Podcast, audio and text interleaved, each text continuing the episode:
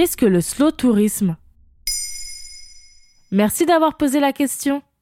Le slow tourisme, en français le tourisme lent, est une tendance qui a vu le jour à l'issue de la pandémie de Covid-19.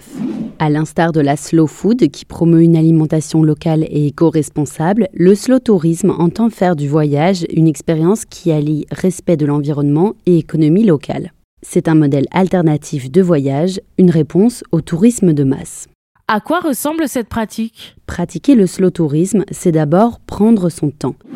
Ainsi, de plus en plus de touristes décident par exemple de troquer leur voyage en avion pour un mode de déplacement plus propre. C'est le cas du train ou du vélo. Voilà pourquoi des capitales régionales comme Toulouse, Bordeaux ou Marseille ont gagné en popularité pour de longs week-ends de city trip. Selon Stéphane Bott, directeur national du service hôtellerie de l'Institut d'audit KPMG et interrogé par nos confrères du magazine Géo, les Français sont prêts à dépenser plus d'argent pour rester en France ou en Europe.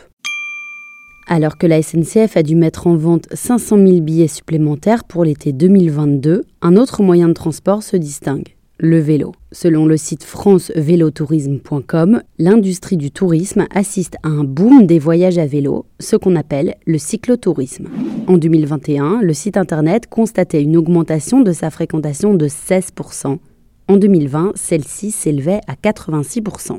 Et que font les slow touristes? Côté activité, les Français sont de plus en plus nombreux à vouloir passer leurs vacances au cœur de la nature. On atteste le boom des tiny houses, les maisons minuscules, ou des lodges. D'autres choisissent de passer leur séjour à la ferme pour une semaine d'agritourisme par exemple, une tendance qui va de la dégustation de vins et de produits agricoles à une immersion de plusieurs jours au cœur d'une ferme pédagogique. Certains établissements proposent même des séjours zéro déchet pour découvrir la culture de l'anti-gaspi. Mais au-delà des transports et séjours à échelle locale, les vacanciers cherchent également à créer du lien.